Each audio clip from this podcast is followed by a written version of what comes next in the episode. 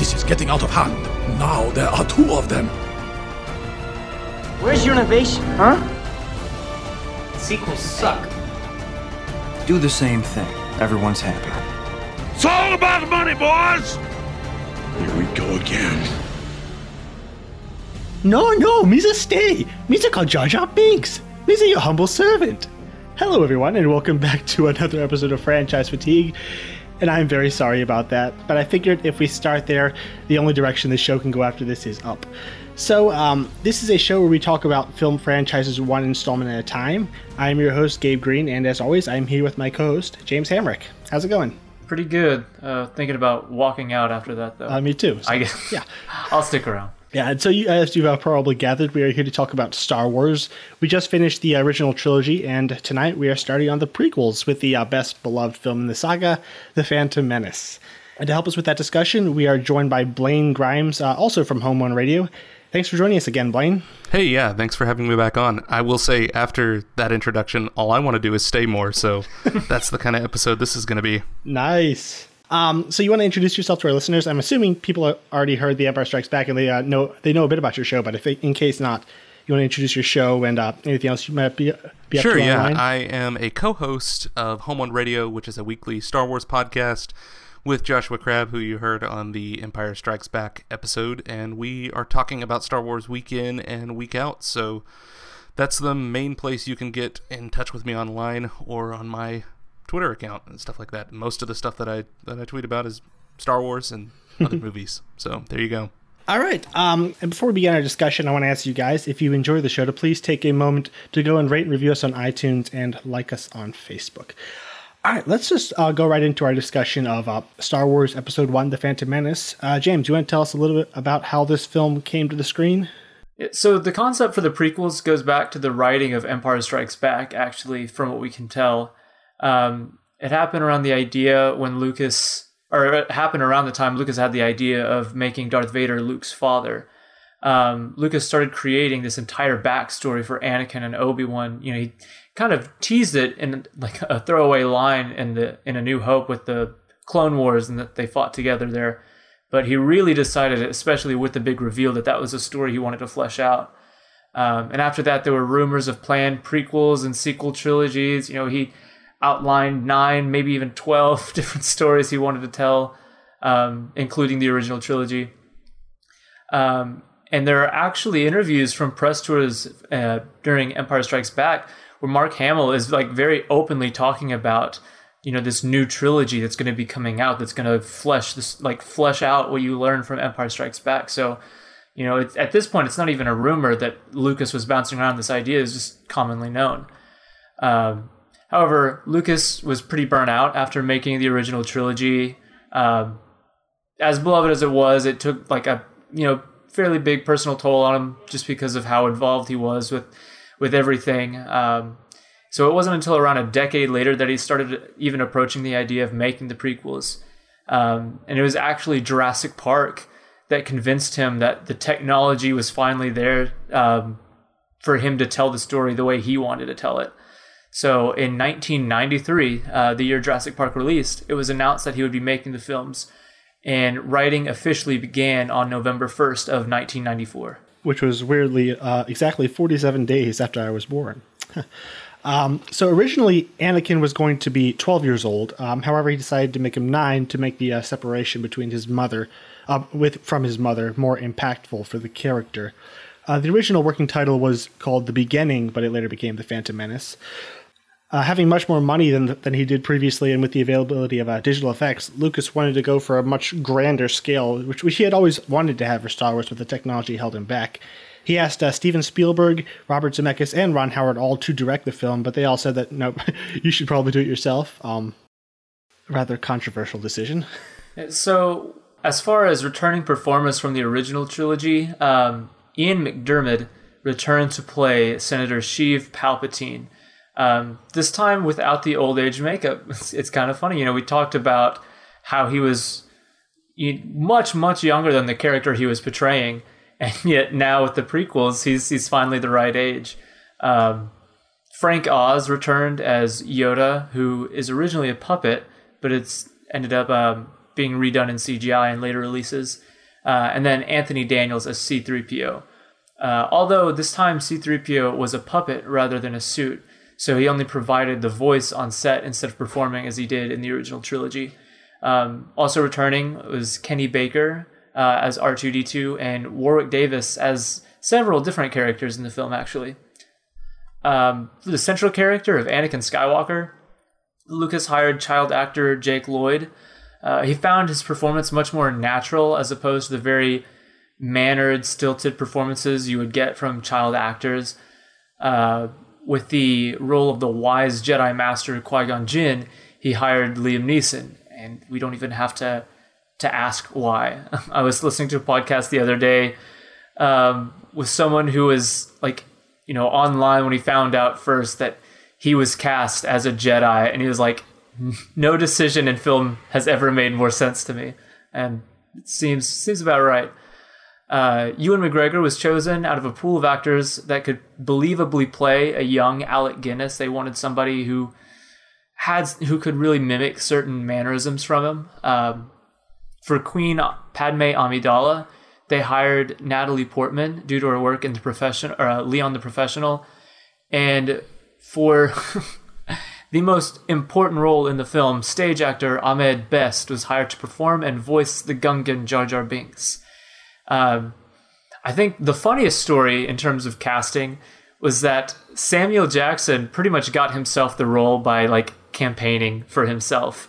He just said, I, I want to be in a Star Wars movie. Like, please hire me for that. Um, and George met with him and it's like, yeah, sure, I'll, I'll, I'll write you in. And now we've got like a fan favorite.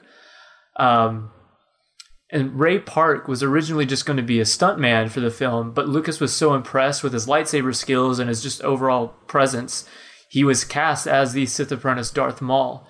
Um, however, Lucas didn't think he had the right voice, so his lines were dubbed over by Peter Serafinowicz. Serafinowicz. Serafinowicz. Um, yeah, I didn't have to look that up. Just came intuitively.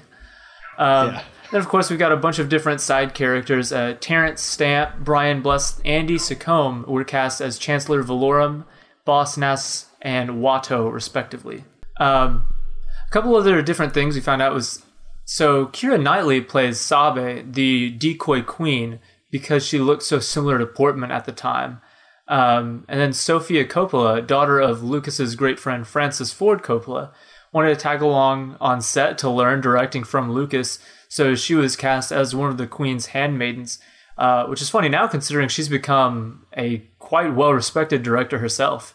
Um, and lastly, Dominic West and Richard Armitage have roles as Naboo troops, which is something I just found out like a couple weeks ago, and it's it's so weird because you know I love him now because of The Hobbit. But there's these little bitty roles you can see that he took before then, like at this and Captain America, kind of odd little side roles here and there.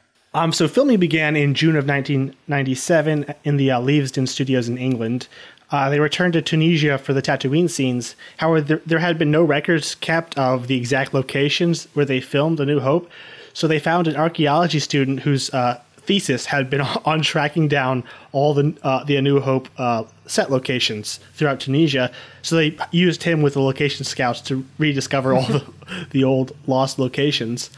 I was reading the the official behind the scenes book on the making of this film, and they talk about how how fast Lucas worked on this one. He said they they did uh, they worked through 36 camera setups one, like every day, no matter how long they took or how short they took. They, and that that's a crazy amount of setups, especially for a film you know this huge and complicated. It was the last of Lucas's Star Wars films to be shot on film, but even while they were in pre-production for this, Lucas was uh, was intending to go uh, digital uh, for the second one. Uh, once again, Industrial Light and Magic handled the uh, groundbreaking special effects and the model work within the film. Uh, John Williams uh, obviously returned uh, to do the score and develop the many new and iconic themes. Um, ben Burtt uh, came back as well to do the sound design, and he also edited all the film's action sequences, which are actually very well edited, so that's cool. Um, and finally, it was released on May 19th of 1999.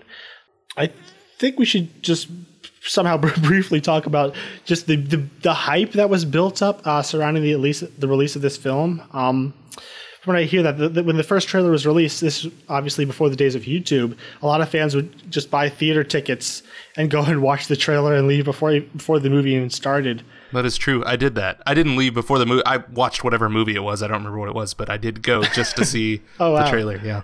So, uh, uh, I guess going from there, do you remember your first viewing of this film, and uh, what has your relationship been with it over the years? Yeah, I I remember my first viewing of this of this film really well, and I remember the whole experience surrounding it. Like you, like you said, like going from going to the theater to just to see the trailer, um, hearing my dad talk about it excitedly and everything.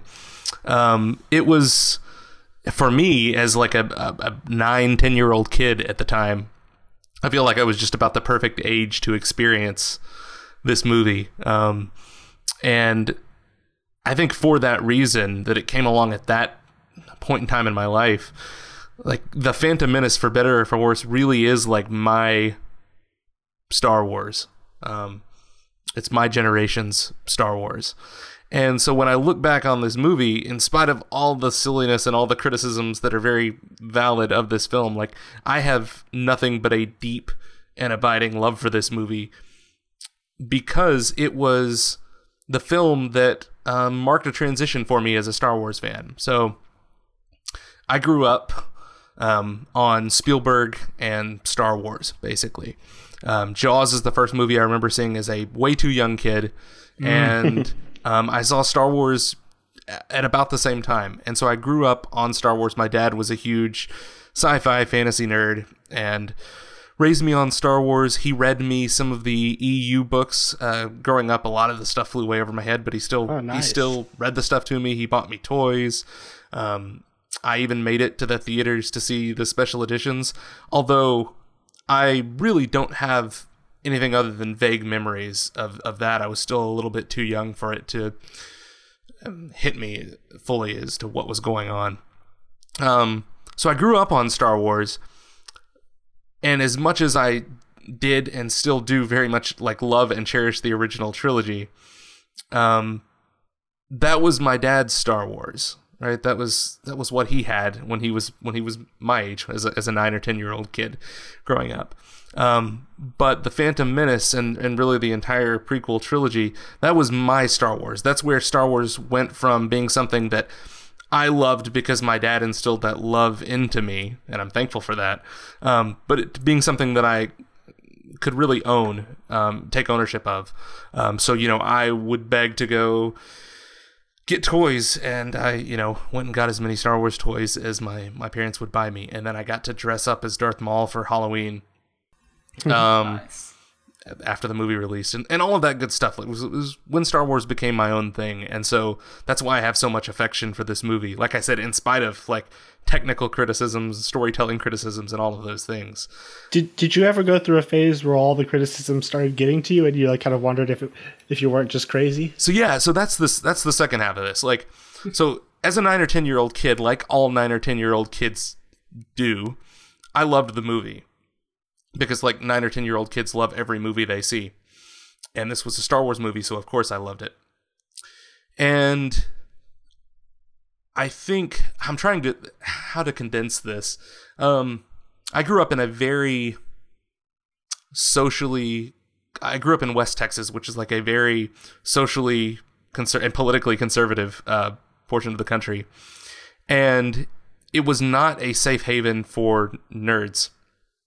Um, so for me, as a high school, junior high student who was moving to a new town in West Texas, um, writing Star Wars fan fiction, loving you know Star Wars books and movies and all of these things, um, it was not the it was not the most inviting place because I I played sports because that's what you did there, and I enjoyed them well enough, but my heart was with all of this nerdy stuff and there wasn't a lot of room for someone who enjoyed doing both of those things. It seemed like in high school, you either had like the super nerdy kids who even freaked me out. These are like the stereotype, like the biggest stereotypes of nerds you can possibly imagine. And oh man, I hope nobody from high school listens, tracks this, listens to this. Or you had like the jocks. And I was like in this in between space where I liked, like, I enjoyed sports and still do enjoy some sports to this day, um, but also enjoyed really nerdy stuff. And so I think around junior high, high school time is when I started to have anxiety about um, the prequel trilogy, and really just not even the prequel tr- trilogy, but Star Wars as a whole. I just sort of let all of that stuff. I kept all of that stuff hidden. Um, and then I think even honestly, as I started learning more about film as an art, going out of high school and then going into um, undergrad and um, graduate school, as I started to learn more about film as an actual art form, um, and um, understanding the validity of a lot of the criticisms people had about the Phantom Menace from a filmmaking point of view. Um, I had a lot of anxiety about that too, and I didn't handle it very well. Um, you know, people would talk about, people would bash Phantom Menace as, I'm sure we're going to talk about this, but like, as was the rage to do not all that long ago. And I would kind of join in half heartedly with those conversations or just kind of smile and nod along or whatever. Um, and sometimes I would join along, and, and that kind of went on for honestly probably three or four years until three or four years ago. Um, to be perfectly honest, where I would just sort of like bash the prequels mm-hmm. because it was easy to do. And then The Force Awakens hit. And again, I'm sure we're going to talk about this in more detail probably. Um, but then people didn't like um, the sequel trilogy. and we're still having that conversation. And so sometime around that point I was like, well look, like this is a part of my childhood. They can be technically bad films and I can still love them. And people are still going to complain about Star Wars no matter w- how good the films are.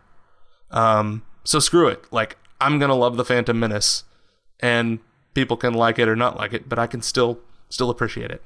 Um, so that's kind of where we. I'm not like an apologist. I I don't really think everyone should have to like Episode One, um, or anything like that. But but I enjoy them. In fact, I was as I was watching, getting ready for this podcast again, watching the Phantom Menace with my wife. I was like, I was like, so how do you feel about this? And and she's like, well, like I've grown to enjoy them and appreciate them a little bit more than I used to. Um, partly because of me, but it still just doesn't hold that place in her heart for her because she's a little bit younger than me, didn't grow up in a movie culture and things like that. Um, so they don't hold that place in her heart. But, anyways, that's that's a very long and rambly story of of like where I am now with the Phantom Menace. Nice. Uh, how about you, James? Um, so this should be like the last movie in which I'm really having to try to re- try to remember what my experience is like because I don't really, I definitely don't remember my very first viewing of it. I think I was only four when it came out. Um, and so it was like it kind of with the original trilogy was just something I was kind of a, vaguely aware of. I would see it if it was on. Like I, I have like some very rough recollections of of seeing bits and pieces of it. Um, and it it honestly probably wasn't even until like I said on previous episodes where we kind of had that marathon across all before I really watched it beginning to end and at like at a time in which I could fully understand and remember everything going on. So, although like I had definitely seen it a couple times around the time that Attack of the Clones and the Revenge of the Sith was out.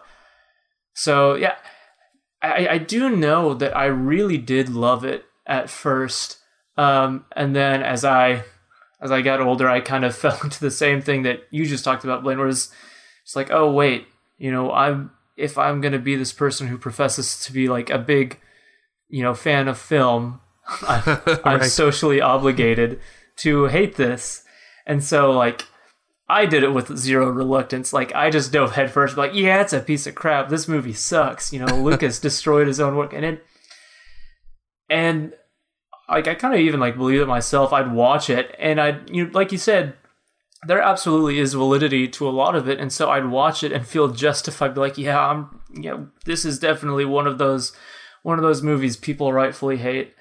Um, and then it was probably just a, a few years later after that, before I was like wait a minute, I actually really like this. Um, and so rewatch, like, you know, I would rewatch it again along like with all the others in marathons. And I just found myself kind of in the moment enjoying it as much as I do like the best of them.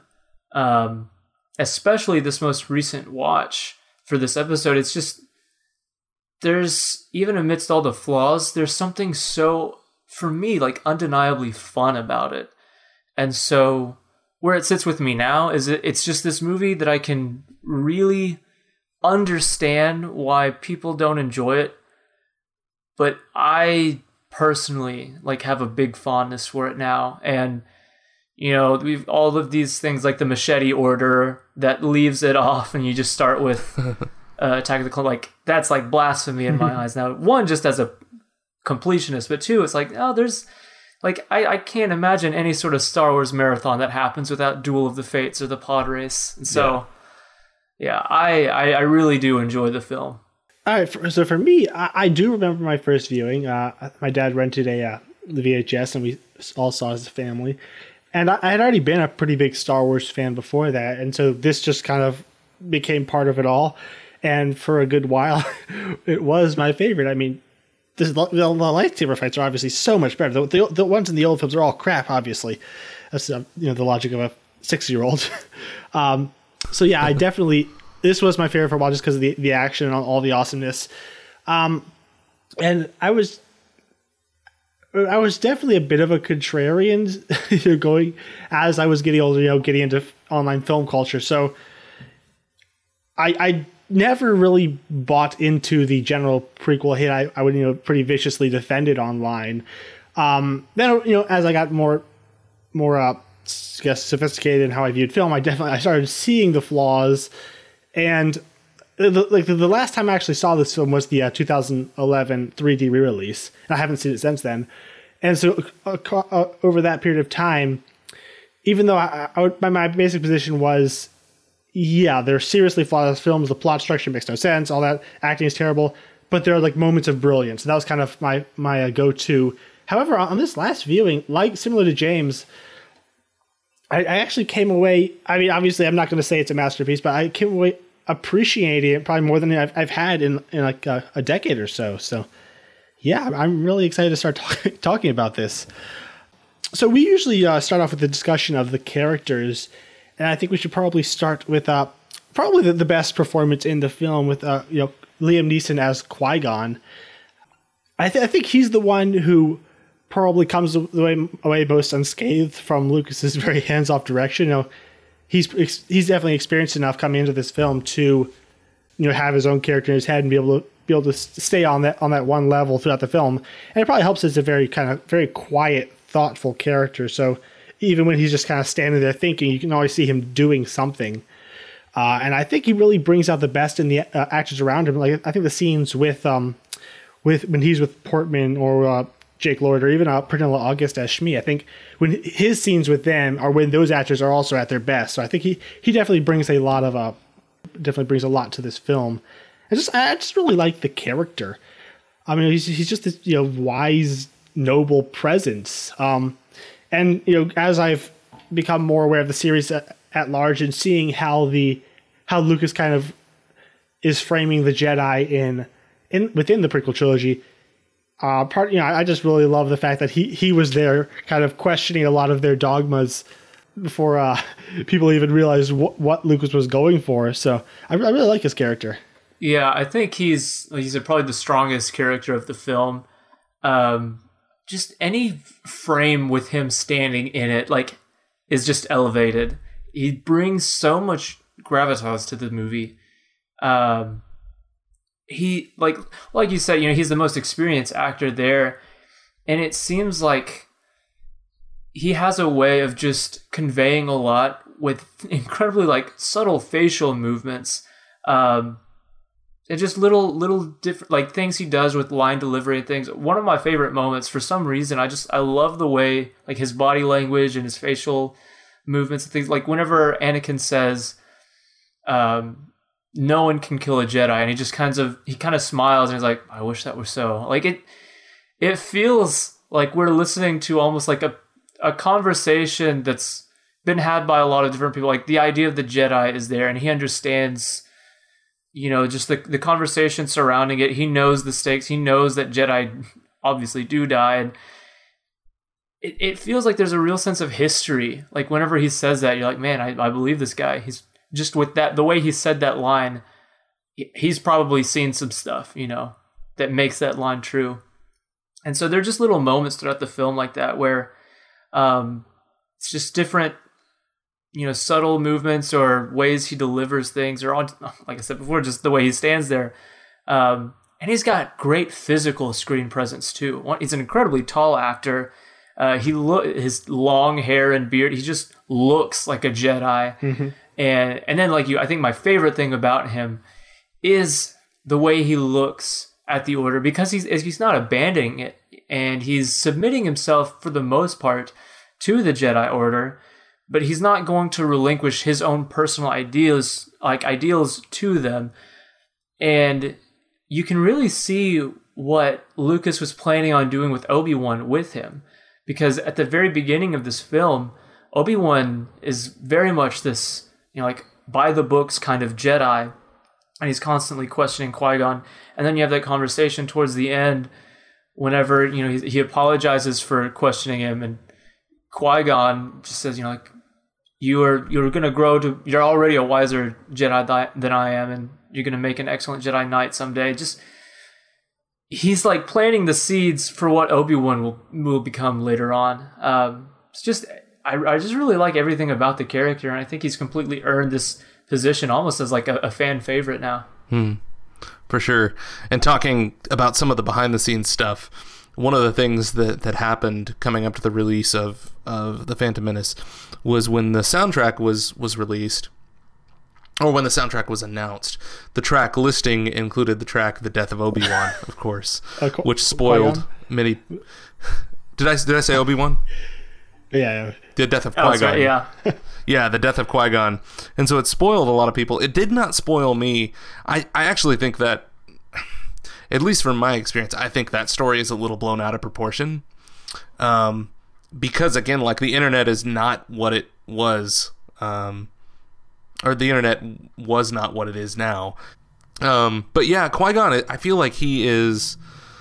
He really is such a rich character, and Liam Neeson is the caliber of actor who I think can evoke um, Obi Wan, and I'm saying the right name, Obi Wan. And when I say Obi Wan, I'm thinking specifically of like Alec Guinness's Obi Wan that we meet in the original trilogy.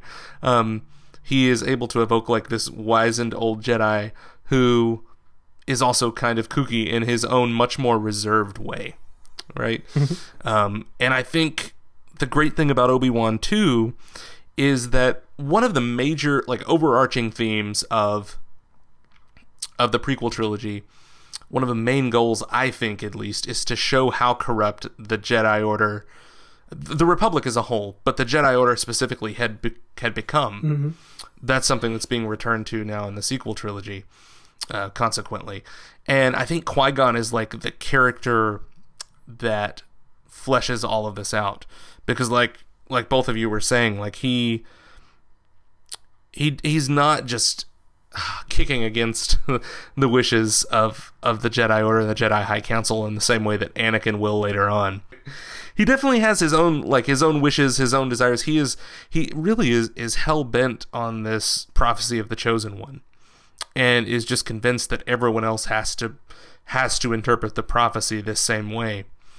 Um, and so it sets up an interesting conflict there and then of course at the same time like the uh, he's telling the the Jedi High Council that hey like I met this crazy guy with horns uh, and I fought him and I think he's a Sith and Mace Windu everyone's fan favorite mine and mine included really is a terrible he really is a terrible Jedi. Like he, he just does so much wrong. And he's like no uh, no no him, but that's very accurate.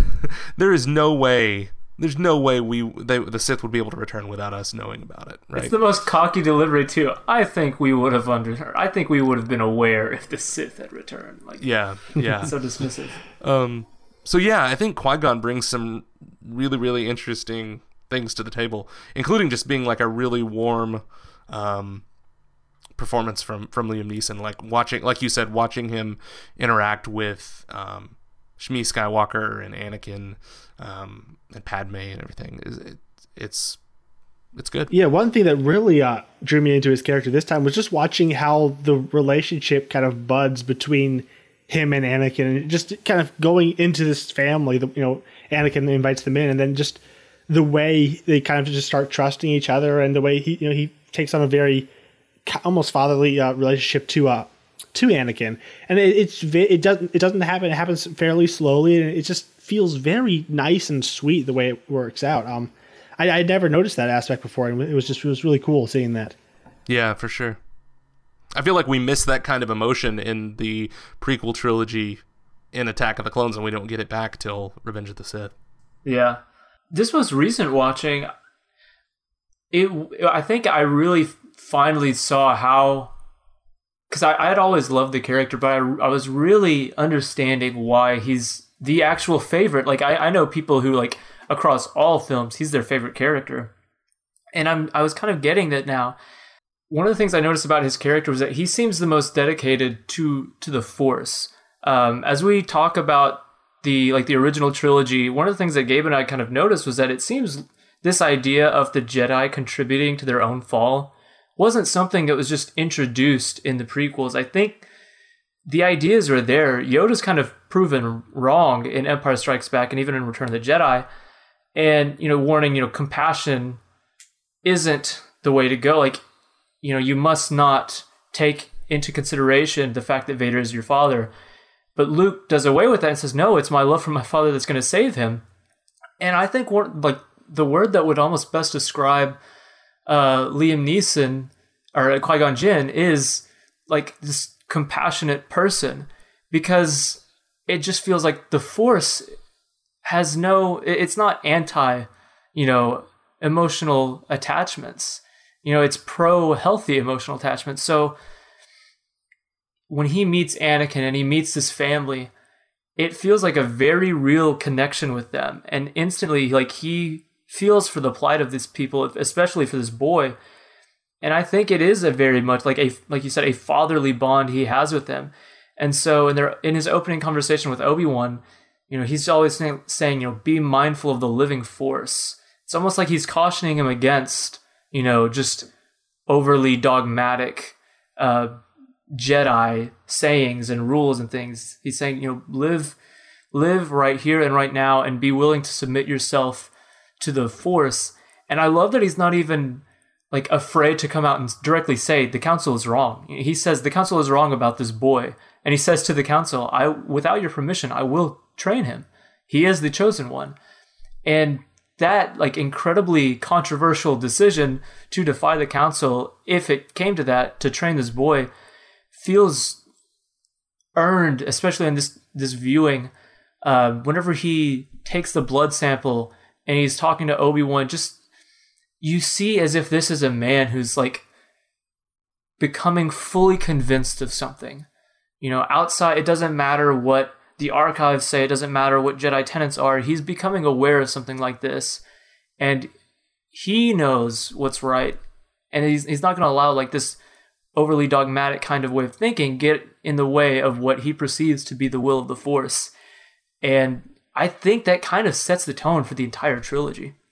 I just had a thought. What if he was right and the will of the Force was to wipe out the corrupt Jedi Order? And it's now being fulfilled in the birth of a new order. Yeah. In nine. Okay, go Yeah. ahead. No, uh, that that's really good. And I guess moving on, moving on to Obi Wan, he he's far more kind of subdued and intense. He like he he he doesn't yet become the very memeable Obi Wan Kenobi from the prequels that we all love in episode two and three. He's far more just subdued. Um, but I, th- I think he does. Uh, he has a little bit of that sarcasm. Where he'll occasionally quip to Qui Gon. Um, but the thing, main thing that stood out to me in, in this uh, viewing was just how great of a sword fighter he is. Like, like when when, when um, Ray Park and Liam Neeson are fighting, they have to cut fairly frequently, and, and Liam Neeson obviously is a bit older than either of them, so he's kind of he's a, a bit slower. But when when uh when Ewan McGregor runs in there and he goes through like a dozen moves, matching speed and intensity with um Ray Park, and it's not like he's just doing the moves; he's like throwing his body behind every swing and like jumping around. And it's it's pretty crazy for someone you know who who wasn't originally a sword fighter or didn't have any kind of martial arts training before that. Yeah, he's definitely like his ability to just you know get in there with the fights. I think is a huge benefit to the action of the movie. It's always nice to to be able to look at the face of the guy who's fighting without having to rely on all these quick cuts and things like that. Um, as as far as just like the characterization of him, yeah, I like that you can see hints of who he is, and that like you know even though like you said, there's no there's not really any memes. He's not that sarcastic, self confident, uh, cocky character that we love from two and three yet. Came with the beard. Yeah, I think that's what it is right now. I mean, you can't really be too cocky and confident with that rat tail. If we're going to be honest. So, um, but you really do see the the hints there. And, and again, just uh, to a different podcast that I was listening to, someone who was saying like he said whenever he first went into episode one, his big thing was he wanted to see if this guy could really be young Alec Guinness.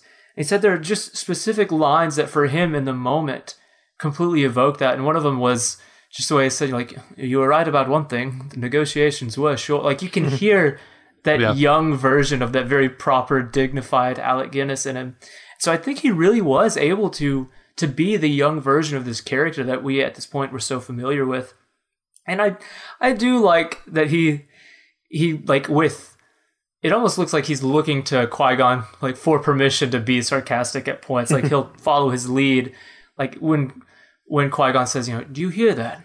That's a hundred bad things on their way, and uh, Obi Wan just kind of follows through with, you like, they'll blast us into oblivion, and he looks to Qui Gon and smiles like he knows that was the setup, and and there's no lines whenever he's introduced to Anakin. I don't think, unless he just says, "Who is this?" I think, but when Anakin introduces himself, he just kind of looks at him and smiles, and I forget what Anakin says after that, but Ewan just has like the most like kind-hearted kind of like friendly smile after that. And it just seems like this really is the guy that we're gonna fall in love with later.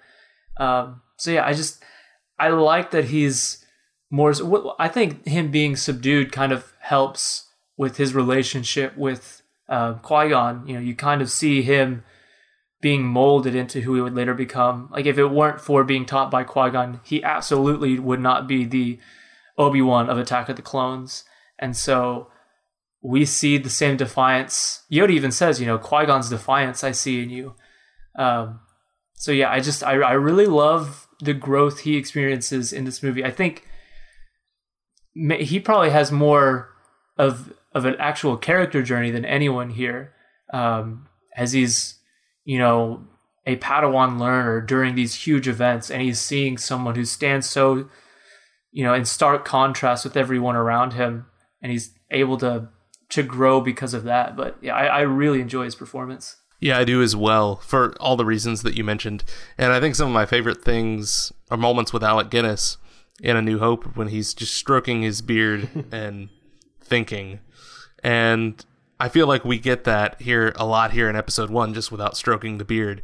But it seems like we've got, like you said, an, an Obi Wan who is much more reserved, like shows that spark every now and then. But but otherwise, it's just like watching, learning, thinking, right, um, studying the situation, and um, again, like I I think there's there's a great moment when when he does very confidently stand up and and say, it's when Qui Gon is petitioning to to train Anakin. Mm-hmm. Uh, Obi Wan says, "Yeah, I am ready to face the trials."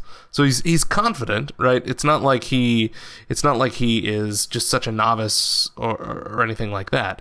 Um, but he's he's really already wise even at that young young age, and I like that. It feels very true to the character. He's not an idiot about it like a, a different Padawan yeah. I know. yeah, exactly. uh, is there a character you want to talk about, Blaine? Um, let's talk about Darth Maul. Why not? So Darth Maul was originally, I believe, slated to be played by Benicio del Toro. What?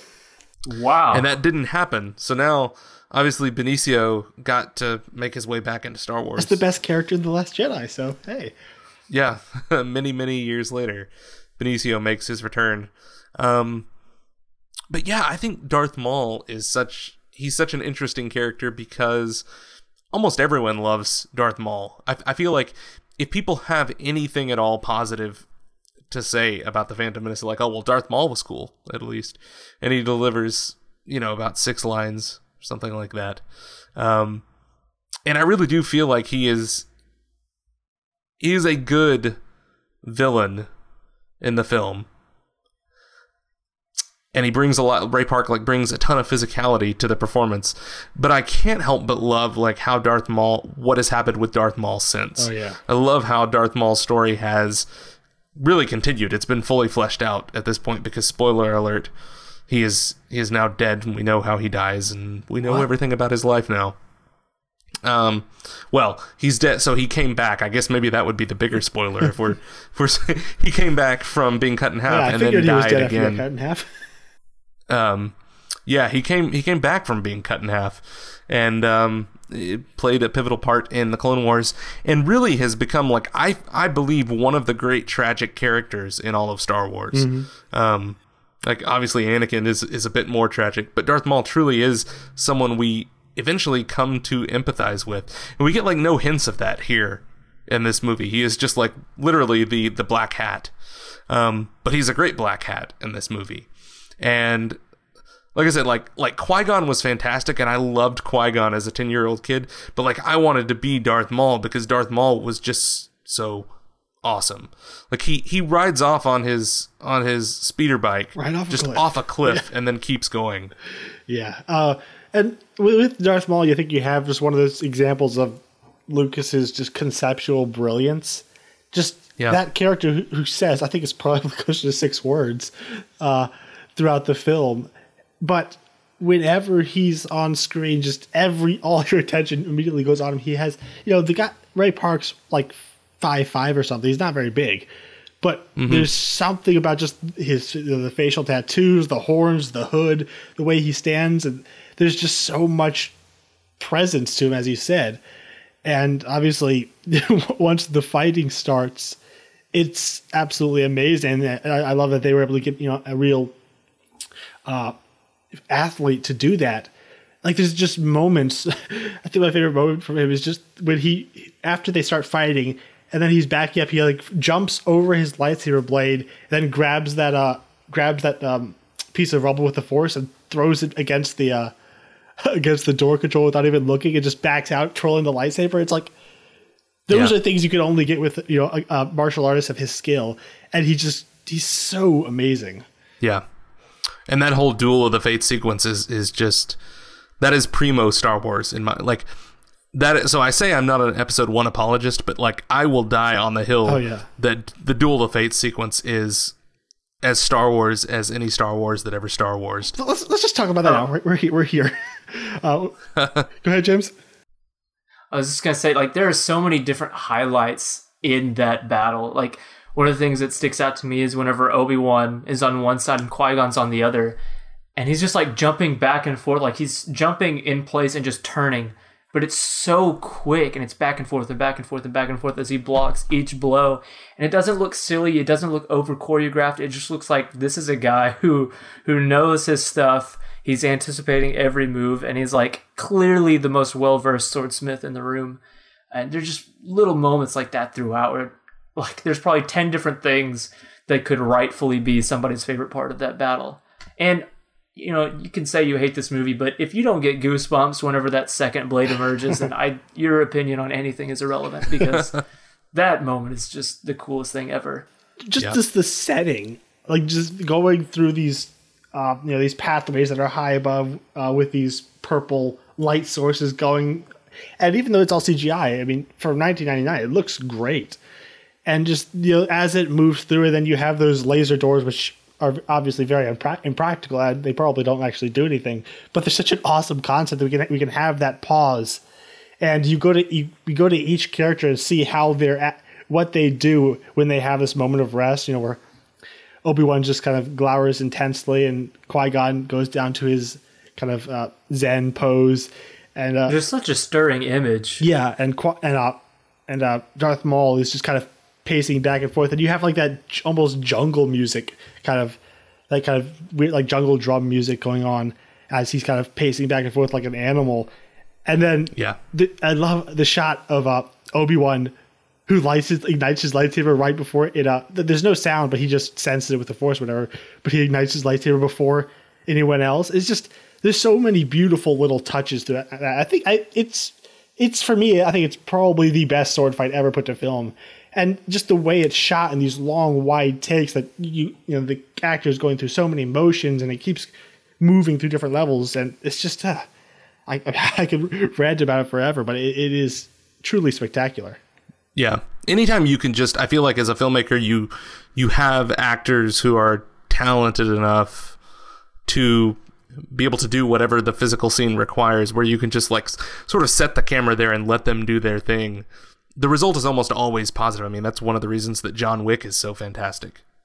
And there's something about how one of the, the, the big Kurosawa influences in the first film was the way he would have wide shots and allow, allow uh, that were relatively still and allow kind of the interplay between the characters and the, and the staging within the scene give the, the shot energy.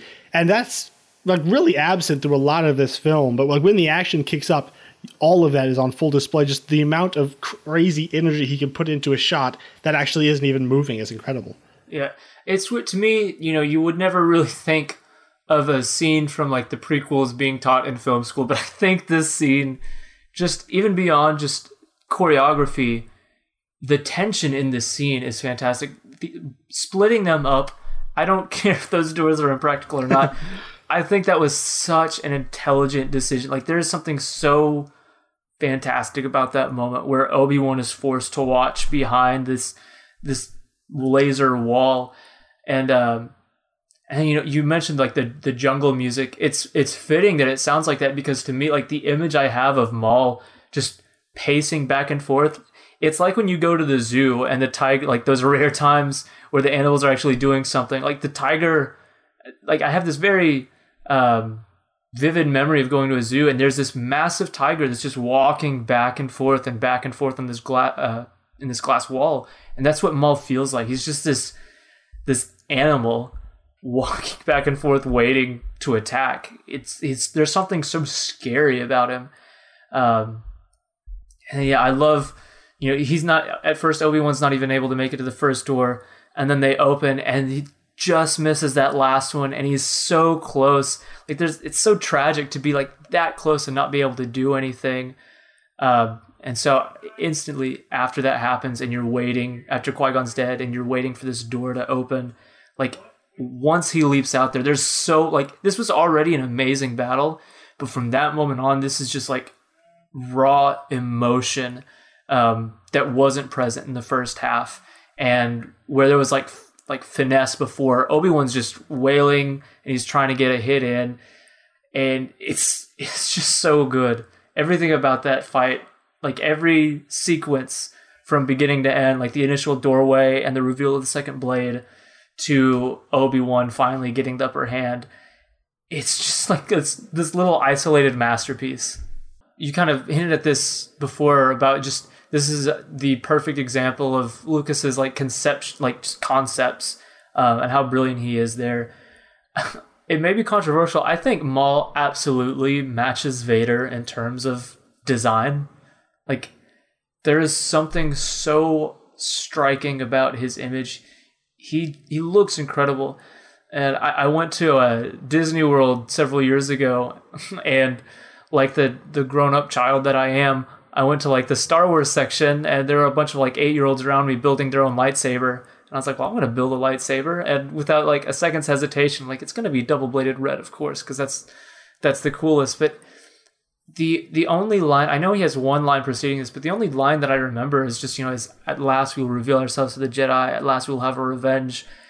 That's all this character needs. Like it's it's so rare that I would actually say like yes, this character having only one line and yet be a chief character is a good thing. But here, like just that one thing, outside of that, outside of this one little motivation, which is revealed to just be revenge, this guy doesn't need words. He's just there to wreck shop and leave. And it's just he- he feels like the Phantom Menace, like this guy mm-hmm. who's always on the fringe of every scene, and you're well, I was going to say you're hoping he doesn't show up because of how awesome he is. You're kind of hoping he does. but for the sake of our protagonist, you're just like, man, I hope he's not around this corner because he's just he feels like a force to be reckoned with. Even though we don't like outside of a, a super quick little duel, we don't really see him fully in action until the very end. And so that's just a a testament to his screen presence that we can see him do so little and yet have such a strong sense of who he is. And a, a lot of people criticize the fact that he dies in this film, or quote unquote dies. Uh, but I don't know. For me, as like you know, a six year old kid seeing Obi Wan flip over him and chop him in half, and he falls backwards and his body separates, like that was the most amazing thing I'd ever seen in my life. So I, I really don't care about that at all. I I think it's absolutely amazing. The, just the, the way he dies is so you know iconic as are a lot of things in this film. Um, so yeah, going back to some of the other characters, uh, briefly, this is probably where I would move into some criticisms. Uh, Natalie Portman as Padme, I don't think she's very good in this film, or she's actually probably kind of bad. Uh, she's just so stiff and awkward in her line delivery. And, you know, she has a lot of awkward lines to deliver, but there's very little, you know, life behind the performance, and even less. Uh, there's more when she's playing the handmaid, and less when she's the, the queen. Like, there, there's one decent scene from I think, is when after they leave uh, Naboo and she's kind of just chatting with uh, Jake Lloyd. I think she's actually fairly decent there, but overall, I, I don't think she's v- great in this film. I mean, she's definitely proven herself to be a very talented actress other other places, but I guess she couldn't uh, get, get past Lucas here. Yeah, that scene where she was talking with Jake Lloyd is the one that they auditioned with, actually. Huh. I think she had a lot, a lot of practice doing that one. Yeah, I, I agree with you there. Like, like, and it breaks my heart too because let me tell you, ten year old me is so grateful that George Lucas taught us all that a ten year old can you know fall in love with a 19 year old so like we actually had a shot with our cute babysitter or something like that um like when george lucas she's says the supposed to be star 14. Well, it's supposed to be 14. yeah yeah but uh but there you go Well, on that note, But yeah, I, I mean, I definitely agree with her. I think one one of the most like poorly delivered line in the movie, although it's kind of become a favorite of mine, just like almost in the way you would watch bad movies for fun, is as she's pleading with Boss Nass and she says, you know, like, I ask you, no, and then she gets on her knees and says, I beg you. It's just so much of what she says just it really does feel completely stiff and wooden. Um, you know, she she ends up giving two infinitely better performances in the next two films, even though there's a couple of moments. But I mean, here it's not quite as noticeable because she's one of several people not giving a, a stellar performance. Um, but yeah, you you do wish that they could have at least for this first film had an actress who could convey more authority, especially considering she is supposed to be so young in the film. You know, you'd want the like, okay, well, if she's 14 and, and she's been elected to lead, like, she there's must be something about her, and we don't really see why why this 14 year old is given the authority to lead a people. But, um, anyways, yeah, not not great.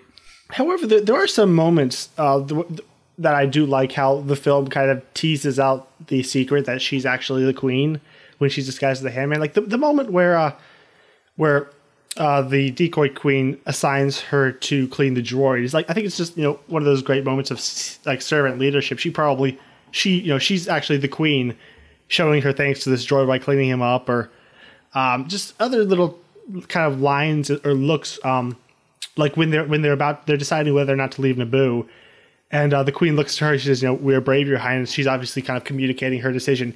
It's just like things like that that Lucas laid throughout the film that kind of show uh, what her identity actually is for when it's revealed. You assume too much. yeah, There's one character in particular I want to talk about, but I kind of want to save him for the end. Um, but I guess before him, we could talk about you know the the star of the show, Anakin Skywalker.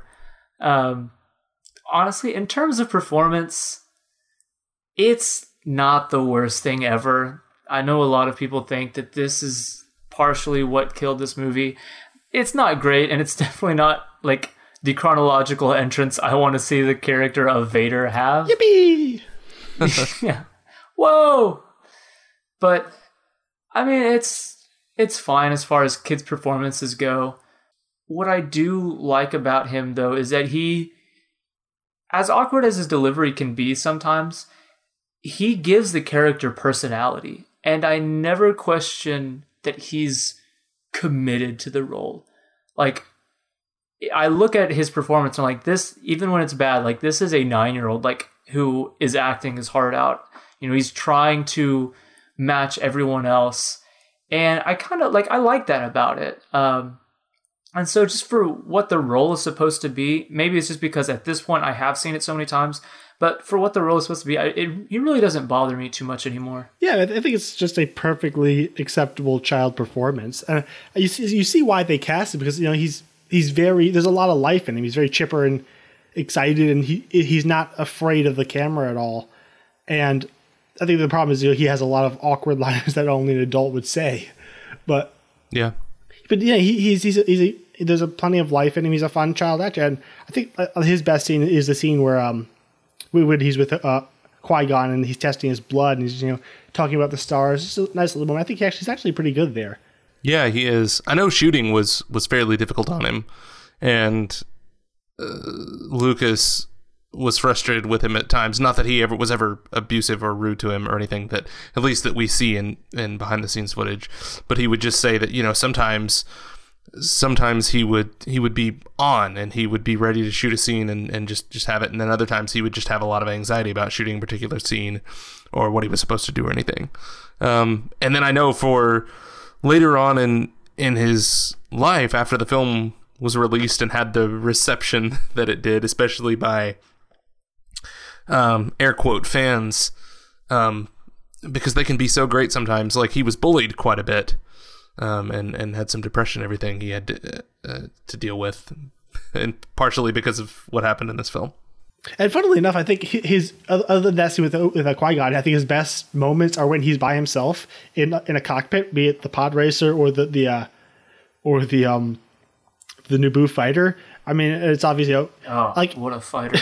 oh yeah, but it's like no no kid, no nine year old boy needs directions on how to act when pretending to fly a plane. I mean, so it, it's very natural.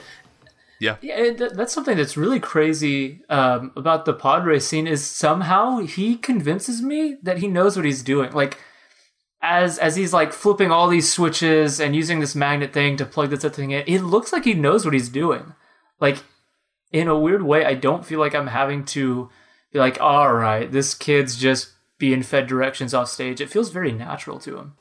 And and, and yeah. as ridiculous as the you know uh, the idea of him you know bumbling his way through the battle and winning, they, they, there is the scene earlier on where he's learning from the pilot how to fly a uh, a ship. So I guess he set that up, sort of.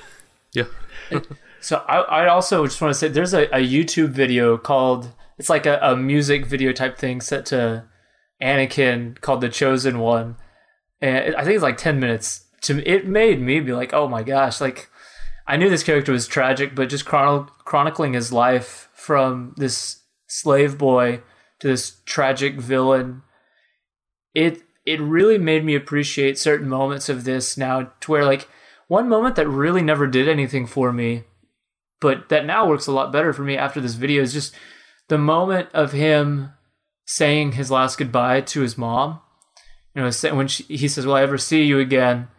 she says, "What does your heart tell you?" the way the video ed- edits it is heartbreaking. Cause like when he says yes, it flashes forward to her dying in his arms.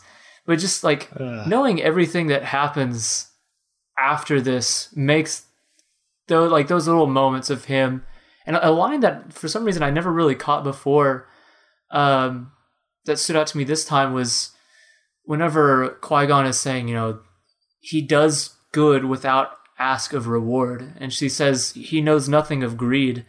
You you get that from him. He he does just seem like such a well intentioned, nice little kid. Um, and it, it I think it really makes his fall that much more tragic when we see just how innocent and sweet he was as a little boy. And what's so cool watching this one, looking forward to, to the next two films, and where you you see what leads to his fall, you see that desire to save everyone.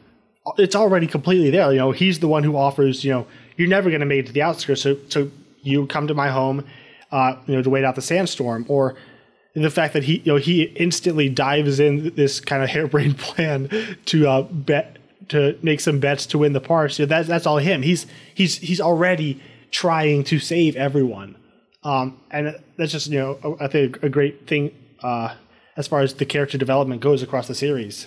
Yeah, and I mean, 3PO is this thing he builds. He says it's a protocol protocol droid to help mom. Like it's not just a toy for him to play with. Like he, he wants it for his mother. Mm-hmm. And he has actually he has great chemistry with that with that puppet. Mm-hmm.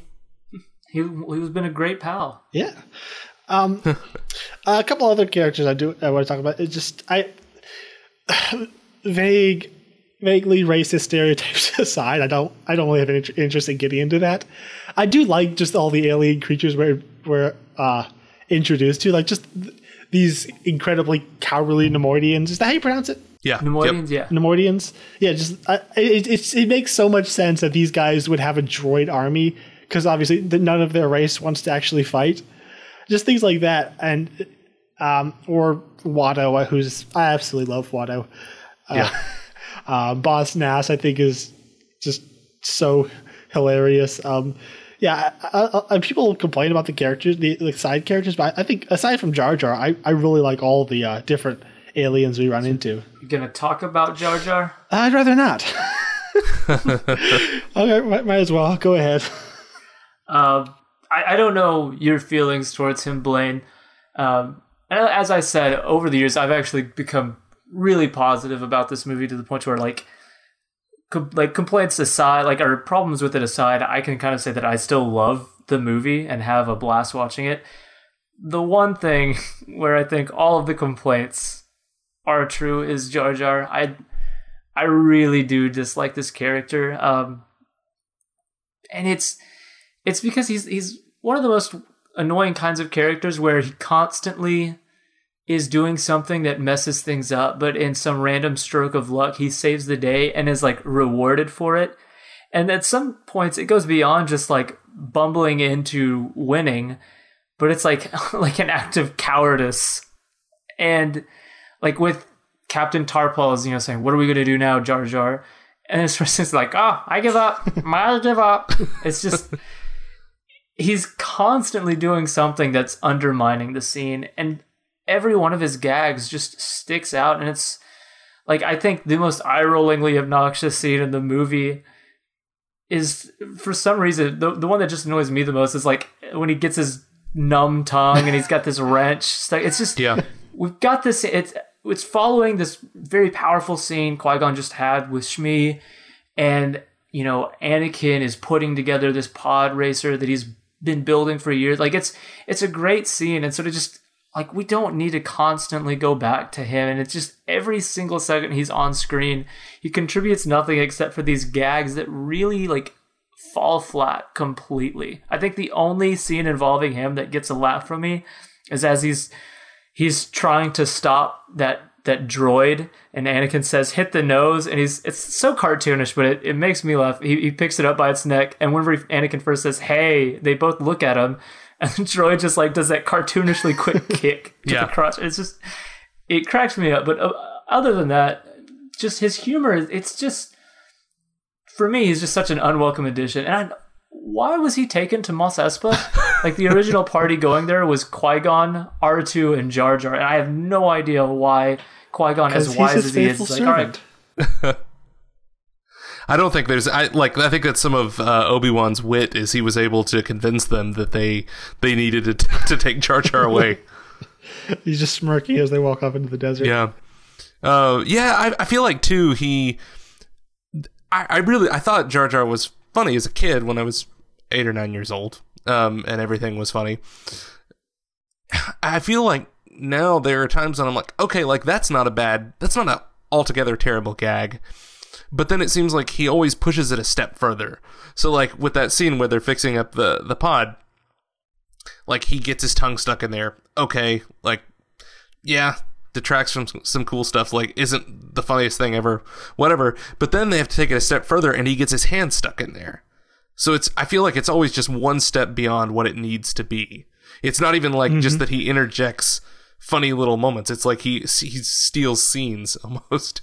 Yeah, I've, I, I I gotta say, you know, before we, I go to criticizing him, is I loved him as a child. And Yeah. you know, Lucas's uh, you know defense has been always, you know, I made these for children. And while I, I don't I don't believe that that excuses bad filmmaking or whatnot, but this character does work for children. Children love him, and I loved him. And while yeah, I, I I agree he's an absolutely bad character. I think there is something to be said for that. I don't know what, what to be said, but something something should be said about it. Um, but yeah, yeah, he's just the he's on he's in an entirely different film from everyone else. Like his level of humor is entirely his own, and it's entirely slapstick. And he's always forced into every scene where he doesn't need to be there, and they make him important to the scene where like he he's constantly like saving the day and doing things like that when it is entirely by accident. Like nothing he does is actually intentional, and like that, that so it makes like his successes aren't rewarding because he's not even trying. So it's just like a failure of a character on so many levels. Yeah, one of my favorite things from the making of the Phantom Menace documentary is there's a scene pretty early on in the documentary that I, I for the life of me, I can't tell whether it's ironic or not, but I love it. Uh, George Lucas is talking. I forget who he's talking to as well, but he's he's like he says Jar Jar is the key to all of this. We've never had a character as funny as knew Jar that's Jar. where you were going. That's it's so like watching that, and since it's like a behind the scenes feature, it almost felt like I was watching a fan documentary about the making of this. It felt like that exaggerated. Like it's it's almost like this pause as he's staring at the storyboards, and it's just like Jar Jar is the key to all of this. Like it's you, like it couldn't be scripted. It's yeah, just too perfect. it is. Yeah. Um. I guess. Well, however, I guess I would want to just uh, say to Ahmed- Ahmed Best that I, th- I think it, the vocal performance, you know, the fact that he's able to go through these crazy lines at that speed with uh, with those crazy vocal um ranges uh, is pretty impressive, even if it doesn't amount to anything good in the end. It's not at all the actor's fault. Yeah, In fact, like honestly, the only redeeming thing is that s- sometimes the way he says things is kind of like funny. I, w- I say hello boyos like almost daily. So if anything, I give up. I give up. Orchida? But uh, I guess we've pretty much covered characters. Is there another thing you want to talk about? yeah. No, I'm good on characters for for now. I was gonna say there's one last character The Phantom, the Phantom Menace. where we've we've got to talk about Sheev Palpatine. Yeah, and I like that this film. You could watch this entire film and you would not know he's Sidious. However, all the hints are completely there if you do. I I think that's pretty cool for you know for a film. you know, Um, you know, it's essentially you know he's talking about it's made for a, a younger audience, but I think the fact that he, we have you know the Phantom Menace, this character that's looming around behind everything, directing the scenes, and where if you if you know what's going on, you can see all the strings, but if you don't, you know he's still a, a legitimate character with a purpose in the story. to me, this entire trilogy is like it's his story. Mm-hmm. You know, Anakin goes on a journey. Like there's so many things surrounding it, but it, in my eyes, this trilogy is like Palpatine's rise to power. Every every single scene Ian McDiarmid is in, he's so good. And I think the highlight for me would be after he's like just masterfully instilled doubt in Padme in the entire political system before we even get to the hearing. Yeah, And there's just something so perfect about that Senate scene. And also, just in terms of design, the Senate building Oh my gosh! is incredible. That's one of the coolest, even if it's entirely digital, that's one of the coolest locations in any film ever made.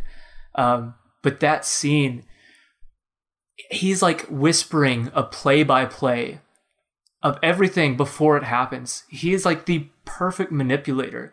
You know, it says like, oh, this guy making the objection, he's also he's funding the uh, or he's funded by the Trade Federation. Like he's call he's calling everything before it happens to the point you completely understand why Padme votes for no confidence in Valorum. That whole like people complain about politics in the prequels. I think there like there's absolutely nothing interesting about the trade dispute between the Trade Federation and Naboo. That's boring. But everything that happens actually on Coruscant, that's not the problem with the prequels because I think scenes like that are some of the highlights of the whole prequel trilogy. Just watching him manipulate this system. He's like that he's claiming to be corrupt and broken and worming his way into like the top of this corrupt system. It's so good. Yeah, let's let's talk about that now. Actually, the one of the big criticisms of this film is that you know Star Wars isn't about politics. It shouldn't be about politics. Um, there's that. Uh, have you seen the Dear J.J. Abrams video that went around a couple years ago, Blaine? I don't think I have. It's it's like this gorgeously animated video. It's, it's about you know, it's like an open letter to to J.J. Abrams about what Star Wars should and shouldn't be. Is like you know, it ha- it has to be a western. It has to take place on the frontier. It can't have politics. It can't be shiny, and it, it's just it's so weird. This whole thing the fandom kind of created after the prequels, like oh they're, they're like they're too shiny as if that's somehow a criticism. Like the ships are new. we we're not on the frontier anymore. It's no longer western. We have there's politics as if that's automatically bad. And I think that that's like the, the fundamental difference between like the old generation of fans and then the new generation that came up with the prequels. Like I think our, our understanding of what Star Wars is is fundamentally different, and I, I think like just the entire notion of that the fans can, I mean, first off, can tell the creator what his stories have to be about is incredibly arrogant. But I, I, think Lucas always had this huge vision for this universe. And, and you can have this crazy hive of scum and villainy in Tatooine, but you can also go to Coruscant, you know, the, the, the center of this decadent and corrupt empire.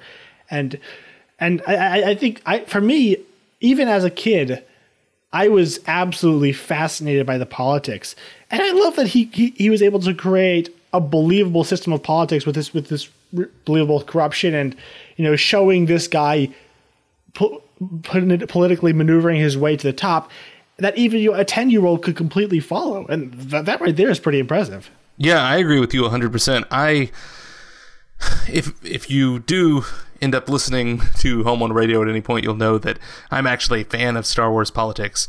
I really hate following oh, yeah. politics in real life, but I, I love Star Wars politics. So and much more fun in Star Wars. It is. It if, really if, is. If the Senate had floating chairs that people would go up whenever they spoke, I would watch Senate hearings. I would. Yes, I would watch that. Um, we need to we need to see about getting those on uh, Bloomberg or C-SPAN or whatever. Um, but yeah, I so also, I think around the time The Phantom Menace was released, we were doing some like US government stuff. And it was around the time of a US presidential election. And so I was like very fascinated in real life politics at that time too. Oh, foolish young me. and, but more like the political systems than I was actually what was, you know, candidates or anything like that. And so like I even enjoyed like trying to figure out some of the politics there um, even, even as a young kid. So I don't it I just don't even have a category for not liking the political stuff. It's it just doesn't. I don't know. It just it, it just doesn't resonate with me because because I'm a fan of it. Um, I could definitely see how it gets in the way of of a plot and narrative. Um, but I don't know. If the fan in me enjoys it. I was gonna say too. I I just I fundamentally disagree with this claim and and if I'm stepping on stuff we're going to talk about later then stop me but I fundamentally disagree with this claim that that with the prequels or with the last jedi or whenever you want to say it happened like that star wars suddenly became political i think that is incredibly misguided. And i also think george lucas thinks that that is incredibly misguided because george lucas himself said that the original trilogy like star wars a new hope was political.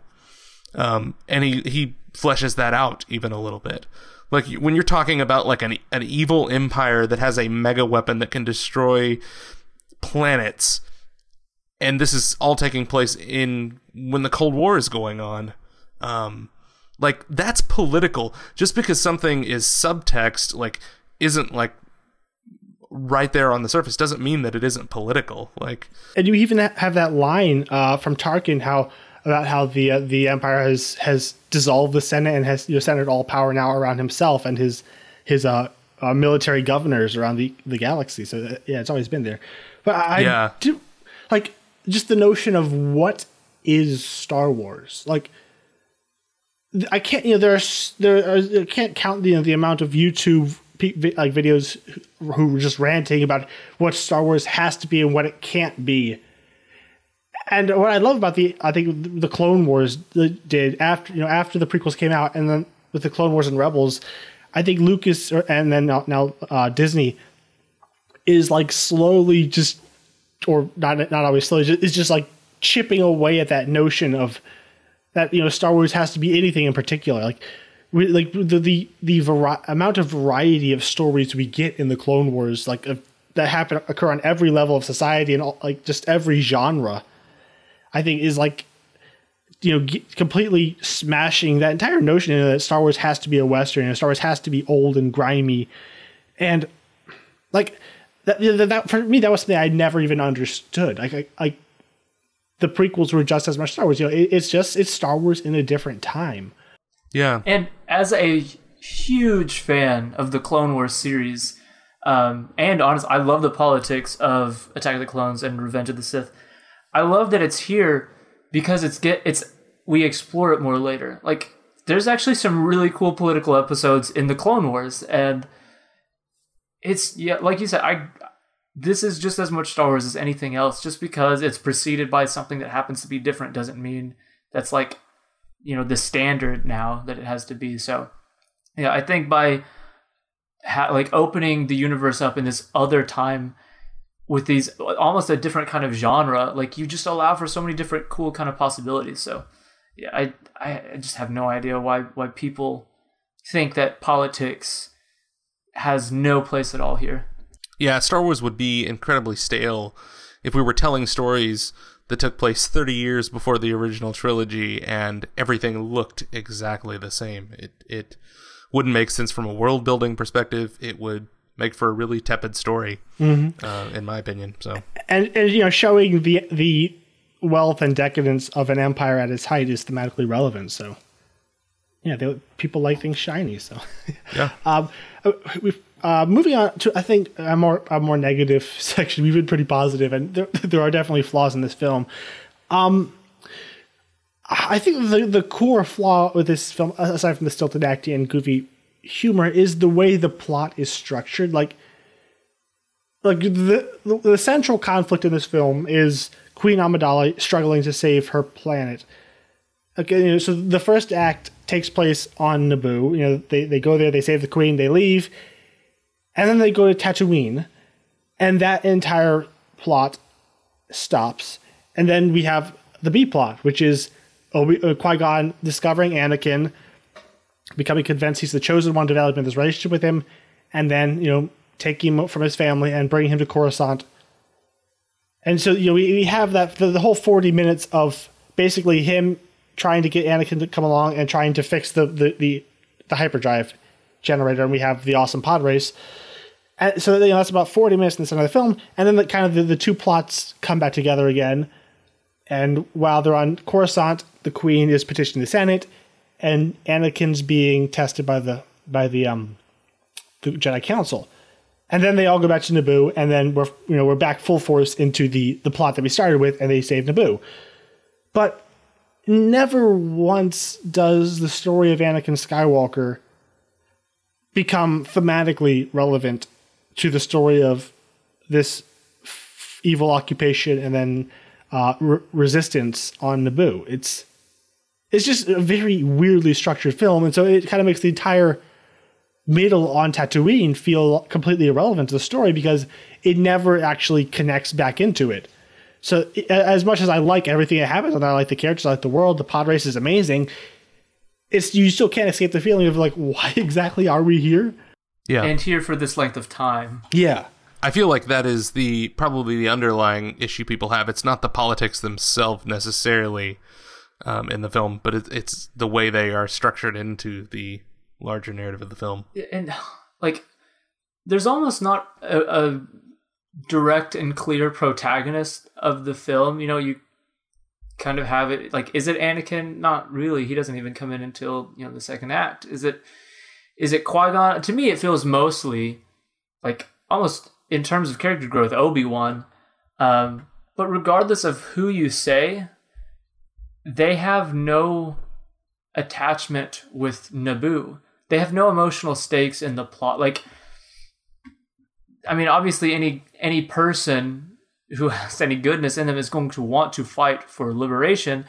But here, it's just like it could have been any planet. It's just there's absolutely no, no nothing to attach our characters to Naboo, um, and it doesn't really come into play later. It's just I don't know. I, there, there's I I personally have almost no investment in the occupation of Naboo or anything like that.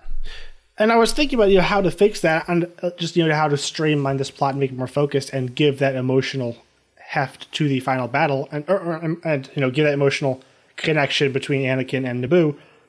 I really like I, I really think uh, Anakin should have been from Naboo. Um, like we've seen we see like with the Gungans and with the the uh, the human uh, residents that there is the society on that planet is obviously very fragmented. So I think it would be believable that they could have like an area where they have slaves and or like some where, where if they were in hiding in the underworld, trying to find a way to escape this this planet, and then they you know they find Anakin and he helps them escape. What that does is you know it can it connects it, it makes us not have to go on that entire detour, but it also it connects Anakin emotionally to the the core conflict on Naboo. You know, it, it, it saves that it saves time, and I think it, it would bring him into the main plot. So that way, when they go back and fight, they're fighting. We actually, you know, we we have these, we have more emotional anchor points, and he has a reason to be here. He has a reason to be fighting. Just I think that just one change like that could have like streamlined the whole film and made it a much more focused and emotionally fulfilling story. if you did that, you could also I think you you could go into the plot post occupation, like by the Federation, and so you give him that much more reason to become a Jedi. You know, if if it's the Republic and the and these two Jedi that come back and help, you know, these are the people who liberated us. Mm-hmm. Yeah, and if you do that, you get another way to drive home this idea that Padme is going from this incredibly naive person to someone who realizes that the system itself is broken. Because she's completely shocked on Naboo when she figures out that there's still slavery in the galaxy. She just has no no register for it. And I feel like that would hit home even more with her character and be more powerful for her character if she figured out that that was not only happening but was happening right under her nose on her her planet. Oh wow, that's, that's cool actually. Okay, um, we're, we're running pretty long, so I, I just want to run through just a couple things that I really enjoy. I, I think the uh, the production design on this film is absolutely astonishing. Like going through this the the special features just the depth they went into each and every culture and to make it so visually distinct, but also ha- you know have that that that visual distinctiveness play into who their culture is, like the way the Gungans are entirely amphibian, and, the, the, entire design of their city and their vehicles is kind of centered around that. Um, obviously, the Trade Federation is this is this like giant mechanistic mechanistic, uh, mechanistic corporation. Uh, so obviously, their army is robots and just uh, and just the way we and we go to Tatooine, and you have that obviously a very poor rundown thing, and just the, the the the depth of the design in every culture is really really wonderful. And just the man the ships the the the uh, the Naboo uh, spaceships I think are some of the most beautiful things in all of Star Wars. Like I think if I came down to it I would rather have a Naboo fighter than an X-wing. Those things are just amazing looking. Yeah I mean they everything even just the you know the their what is it? The Nubian I think like the Queen yeah. ship. How um, the ship they escape on that they need the new hyperdrive for? Uh-huh. Yeah, it's a Nubian. Uh, we have lots of that. I'm the only one around here who says it. um, that just how sleek that is, and you can see the continuity, like the visual continuity between that and the fighters and the actual city. Like Theed is gorgeous. Like oh yeah. Mm-hmm. I I mean whatever. If Gungans are the price to pay to have Naboo, I guess I'll pay it because Theed is just such a gorgeous location.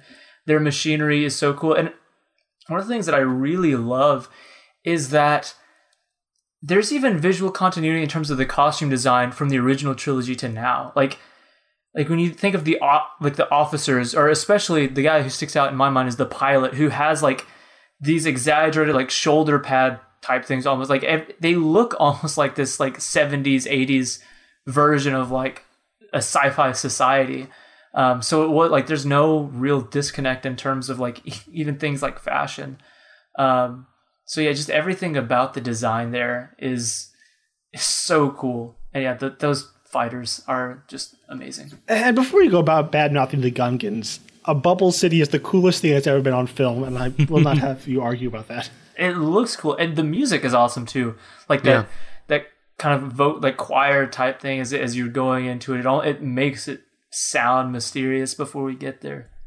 I and yeah. I, I like the Gungans. I, I, I think aside from Jar Jar, the race is really interesting. Um, and uh, as far as the, I think that the battle is cool. They ha- the way they, the way they fight with that giant shield and these balls of corrosive fluid. I think it uh, it, it actually gets across the um, you know nature versus uh, industry um, theme. That, uh, I think a lot better than he did in Return of the Jedi.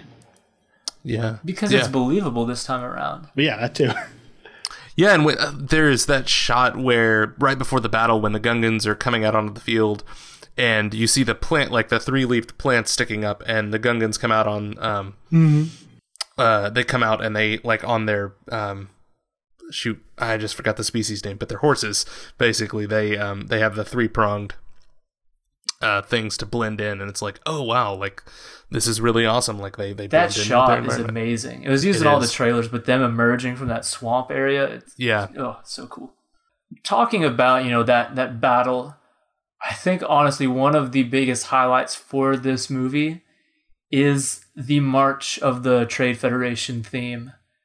That is John Williams. Honestly, I think absolutely matched his work on the original trilogy with yes. his music here and I mean, this movie gave us the Trade Federation theme and Duel of the Fates, and those are arguably two of the greatest things in my mind he's ever composed.